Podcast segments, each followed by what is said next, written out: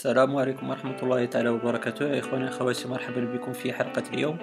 وفي هذه الحلقة سأقدم لكم أداة Cydia PowerDown Customizer ل developer سايني جي فهذه الأداة تقدم لكم تغيير جديد عندما تقومون بالنقر لمدة طويلة على button power فكما ستشاهدون فعند الاتجاه إلى settings الخاصة ب PowerDown Customizer فأنا سأقوم ب disable ل tweak لكي تشاهدوا معي.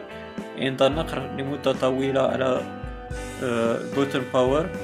فعادة يظهر هذا الخيار لتقوموا بإطفاء آه، جهازكم مع iOS فالآن كما ستشاهدون معي فعند النقر على enable لهذا ال tweak والجميل أن التغييرات تكون في الوقت نفسه بدون آه، القيام ب respring فأنا قمت بال enable لهذا ال tweak فكما تشاهدون معي عند النقر لمدة طويلة على button power ستظهر لنا هذا المنيو الخاص ب PowerDown. لدينا مجموعة من الخيارات يمكننا إطفاء جهاز iOS يمكننا أن نقوم ب reboot أو redémarrage يمكننا القيام ب respring يمكننا أن نتجه إلى safe mode.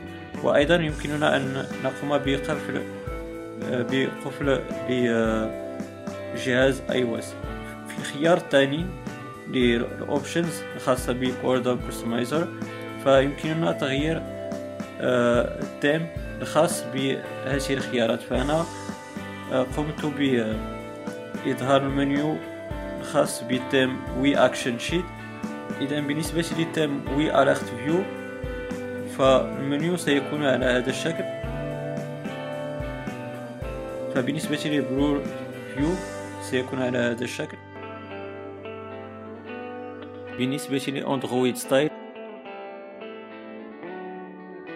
أيضا فيمكنكم أن تقوموا بحذف آه، إظهار هذا المنيو الخاص ب PowerDown على شاشة القفل. وأيضا يمكنكم أن تقوموا بتغيير ال message آه، يظهر لكم بأن هذا المنيو غير موجود على شاشة lock screen. بالطبع إذا قمتم بحذفها في الخيار الأخير المتعلق بال customization يمكنكم تعديل theme ين Blur View و Android Style فبالنسبة ل Blur View هناك مجموعة من الخيارات التي يمكنكم تعديلها كما تشاهدون معي. أيضا بالنسبة ل Android Style فهناك مجموعة من التعديلات وهي خاصة تعديلات بالنسبة للألوان ال buttons وألوان الكتابة. إذا إخواني أخواتي هذا كل ما في الأمر. أتمنى أن تكون هذه الحلقة الخاصة ب PowerDown Customizer قد نالت إعجابكم. إذا كان لديكم أي تساؤل أو اقتراح فالمرجو الإدلاء به في خانة التعليقات. أيضا لا تبخلوا علي بلايكاتكم لتشجيعي على المزيد من العطاء ولما لا الإشتراك بالقناة لكي تصلكم حلقاتي المقبلة. إن شاء الله. إلى ذلك من حين أستودعكم الله. والسلام عليكم ورحمة الله تعالى وبركاته.